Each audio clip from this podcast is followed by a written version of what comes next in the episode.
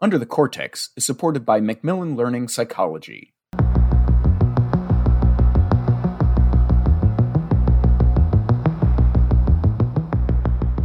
What is the relationship between music and autobiographical memories? Why do we like the music that we like? And what are the challenges that a psychological scientist studying music might face throughout their career? This is Under the Cortex. I am Ludmila Nunes with the Association for Psychological Science. Today, I have with me Amy Belfi from the Missouri University of Science and Technology. Amy is a neuroscientist studying music perception and cognition, and her career was featured on the most recent issue of The Observer magazine, APS's magazine, that you can find at psychologicalscience.org. Amy, thank you for joining us today. Hi, thanks for having me. Happy to be here. So, you study slightly unusual topic and very interesting. Do you want to tell us more about it? Yeah, so I guess the broad categorization of my work would fall under music cognition, music perception, um, empirical aesthetics in some ways. So, uh, what that means is that I'm interested in studying how music evokes memories and emotions and why we like music, those types of questions. So, those are some kind of specific things that I'm looking at under this umbrella topic of music cognition. So, I've started doing work on music and autobiographical memories and emotions and kind of continued and added on new areas just, you know, over the past 10 years.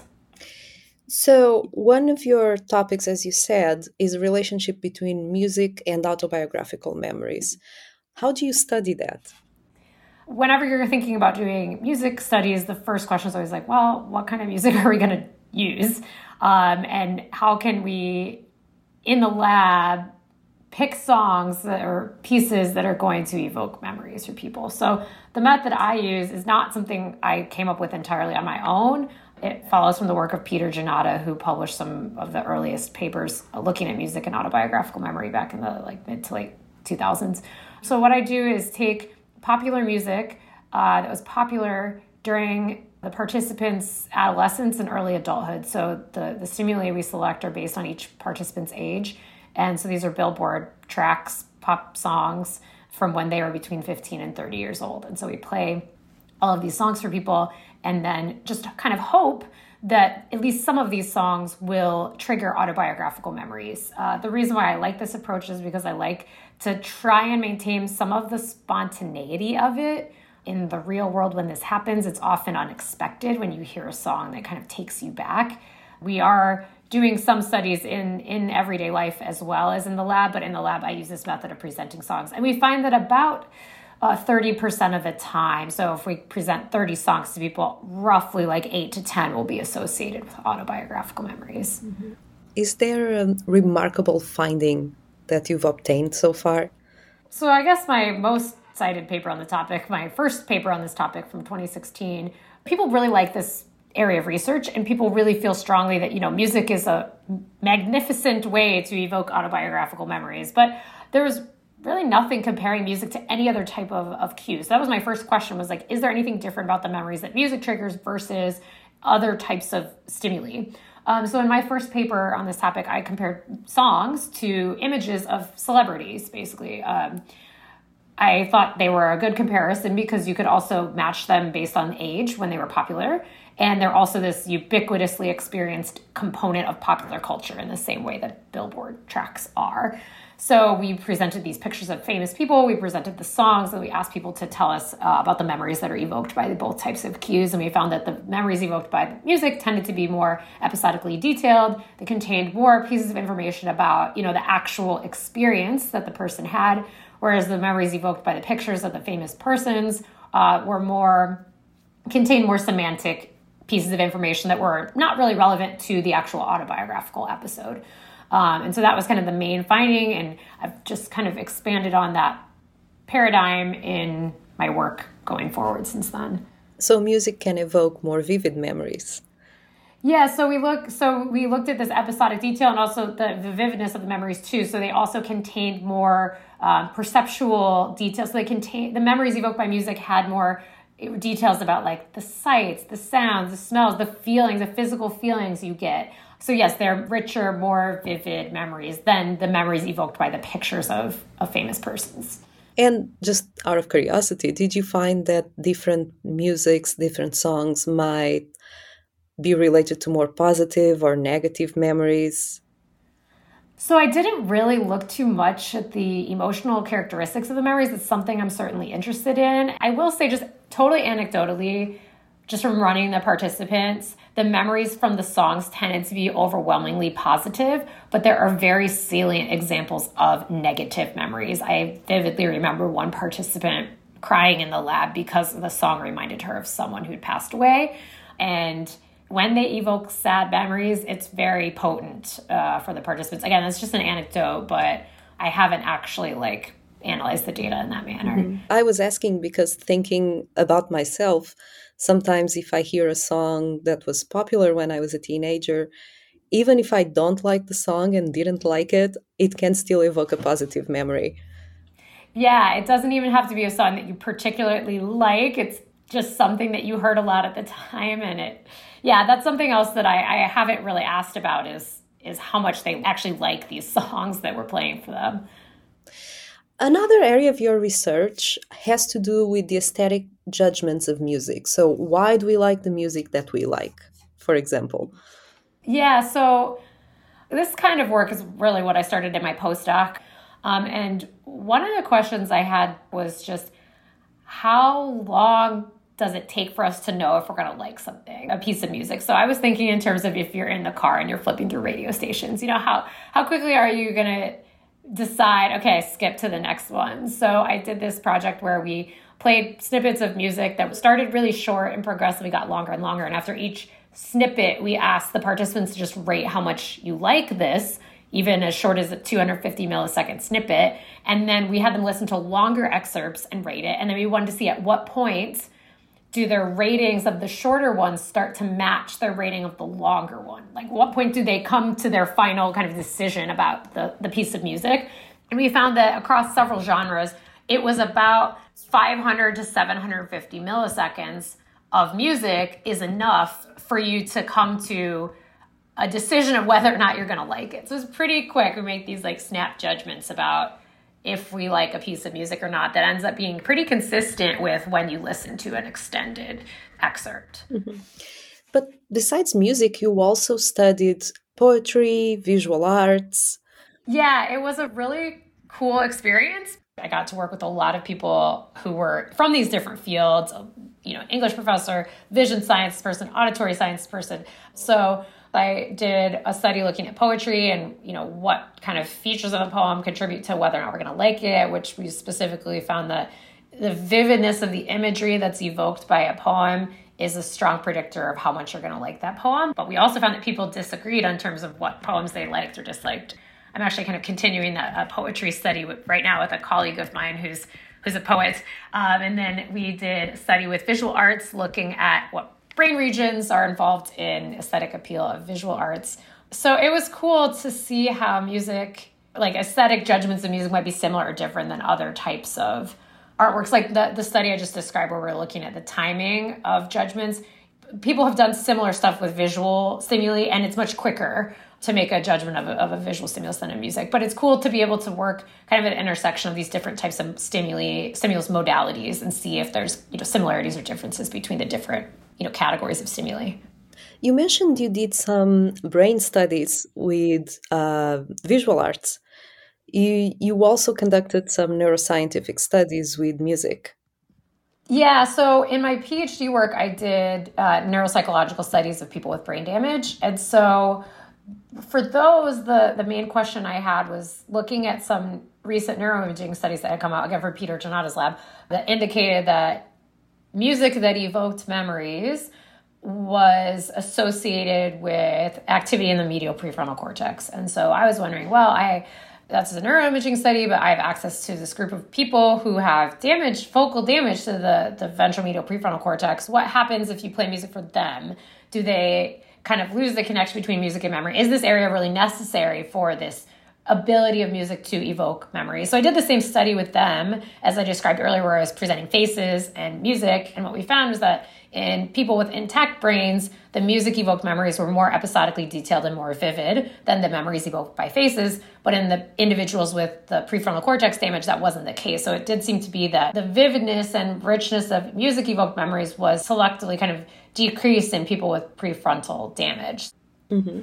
Uh, you're currently studying music and healthy aging, right? I know you got a big grant to study this. Yes. So I um, recently got a grant from NIH. It's an R15 area grant, and that mechanism is for people who are at universities that don't have above a certain amount of funding from NIH, and it's primarily for undergraduate research. So my lab is entirely comprised of undergraduate students.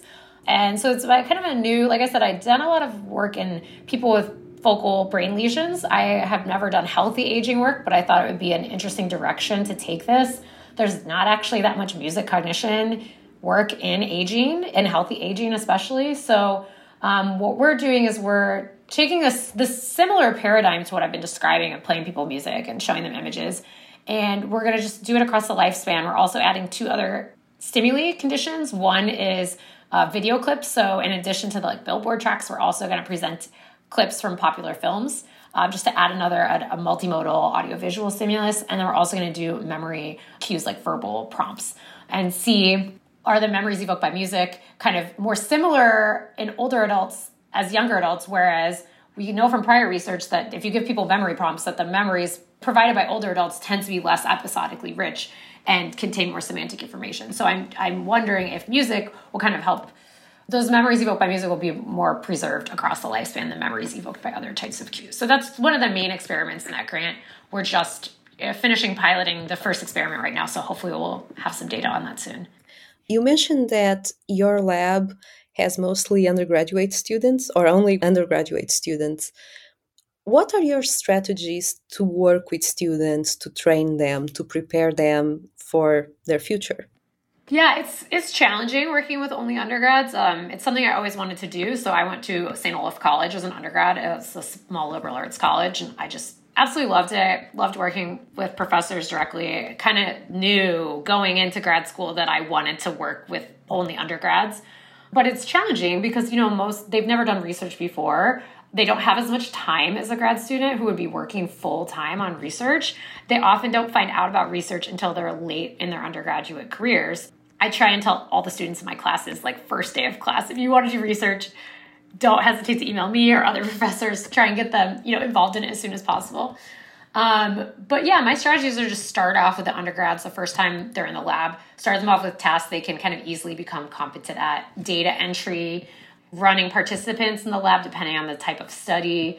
Um, as they gain more confidence in doing those things, then you know, I have them do more like the writing. I, I try and have every undergrad in my lab be a co author on a paper. So I often have them write first draft of the methods section, doing literature re- reviews, helping make like an outline for the introduction or even writing the introduction. Um, and then as they've been in my lab longer and longer, I start to have them train the new undergrads. And I'm working on you know multiple projects at once, so the undergrads can pick and choose what portion of the project they want. Like some of my undergrads now are don't really want to interact with the participants, which is fine. So they're doing like I have one doing this analysis of musical features and comparing the musical features to the memory. So I let them kind of pick and choose what parts of the project they're most interested in, and then try and you know pair them up with more senior students with more more junior students. It's always a learning experience trying to figure out what method's going to work best for you know helping them learn how to do research. But so far it's been great. I've really we have great students. I love working with the students. They're they're amazing and I couldn't do what I do without them. So I'm super grateful to every student who's ever worked with me. Amy, I want to hear more about that, but we need to take a short break. It's never been a more exciting time to join APS. APS membership gives you free access to a growing number of webinars and virtual events to help you advance your career exclusive opportunities to contribute and share your science, reduced registration rates for two scientific conferences, and so much more. Ready to join a community dedicated to advancing scientific psychology? Visit member.psychologicalscience.org to learn more.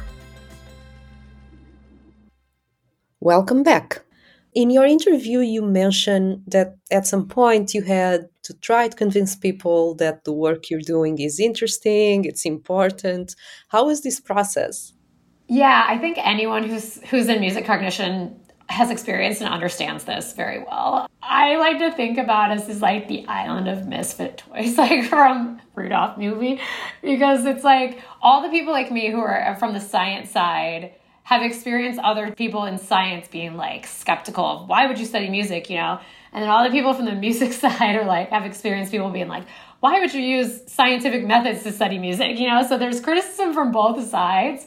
There were definitely people at, you know, a Society for Neuroscience conference or whatever who would be like, well, what's the point of studying this? Which uh, sure that's not a bad question to ask of anyone though like i would be getting interrogated about like why would you study something like this like what's the value in studying music. It was somewhat hostile back uh, 10 years ago. Now it's dramatically different. Like, I really don't get that type of interrogation from people now. The scientific community is caught off. I mean, the general public has always found this interesting. It's the scientific community that has been more skeptical of it.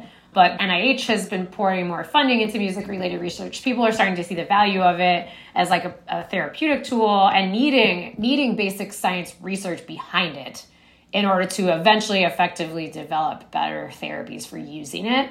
And seeing it as just like a component of cognition, just like anything else you would study, like language or memory or perception. You know, like there's music studies you can do under all of those types of domains. So music is becoming more accepted as a, a more typical area of cognition to study. It's definitely better than it was when I started grad school, but it's still not, it's not super common but it worked really well for you that you persevered and engaged in this type of research. You continued doing it because you mentioned you love your work. Yeah, I'm so glad I did. I mean, I was advised early on to not try and sell myself as a music person, but as a somewhat other type of person who also happens to do music. And I actually don't think that that's bad advice because getting a job this day and age is not easy for me personally, I didn't care because I wanted to work with undergrads. I wanted to be able to do the stuff I find interesting. I wanted to keep studying music. So I was like, you know, I don't care. I find positioning myself as a music person because that's going to lead to the job that I know that I want to have, which is the kind of job I'm doing now. So that's very important advice for graduate students, figuring out the type of job they would like to have, what they would like to do, and try to do that rather than doing what their mentors, other people think would be acceptable. Any other advice, career advice to graduate students, and I think public in general? The number one thing is to just like finish your stuff, like finish your papers, publish your papers, doing whatever you can to, to get your publications out is is absolutely critical. It's probably the most critical thing you do to set yourself up for getting a job. Other advice is like, I think networking is very important, getting to know people in your field, and that makes it fun too. Like, that's one of my favorite parts of this job is like having colleagues who are awesome and who I can talk about research with who are cool. Like, I like meeting and talking to people. So it's not like I'm just doing this for like totally selfish, I want to advance reasons. Like, networking and getting to know people is enjoyable regardless of how it might help you. So, I think that's another piece of advice. To finish our conversation, I really want to ask you what music are you listening to right now? Oh my gosh. Okay, so I have a three year old and an infant. So my Spotify has been just completely wrecked over the past three years. Like Daniel Tiger's Neighborhood, Raffi, Baby Shark is a popular one with my 10 month old right now. So that's literally all I'm listening to right now. In terms of my personal music preferences, my favorite genre of music has always been ska music. So I like like 90s ska, like two tone ska, uh, and also like 90s punk music because it kind of goes hand in hand. So like Rancid and Operation Ivy and, and those kind of bands. So that type of 80s, 90s punk or ska music is what I've been listening to since I was like 10 years old. And that's just what I go back to. I mean, there's research on that, right? When people form their musical preferences. Mm-hmm. There so is research on that. That's, that's, what I listen to when, I, when given the opportunity to listen to my own music. Great. It was great talking to you, Amy. Your research is really interesting. I hope we hear more about it soon. Thanks so much. It was really fun chatting with you. This is Ludmila Nunes with APS. and I've been speaking to Amy Belfi from the Missouri University of Science and Technology, where she researches the impact that audio and music have on the brain and our behaviors. If you want to know more about this research, Amy Belfi's career, or other psychological science, visit psychologicalscience.org. Macmillan Learning's Achieve for Psychology sets a whole new standard for integrating assessments, activities, and analytics into your teaching. One way Achieve does this is through new goal setting and reflection surveys. Pre built and easy to assign, these surveys help students define and attain their own personal goals for the class, while giving instructors insight into each student's academic skills and emotional well being. The goal setting and reflection surveys are just one tool in Achieve's suite of reports and insights, and another example of how Achieve goes well beyond just delivering first rate class to class course materials. For a preview of Achieve for Psychology, go to macmillanlearning.com forward slash psych sessions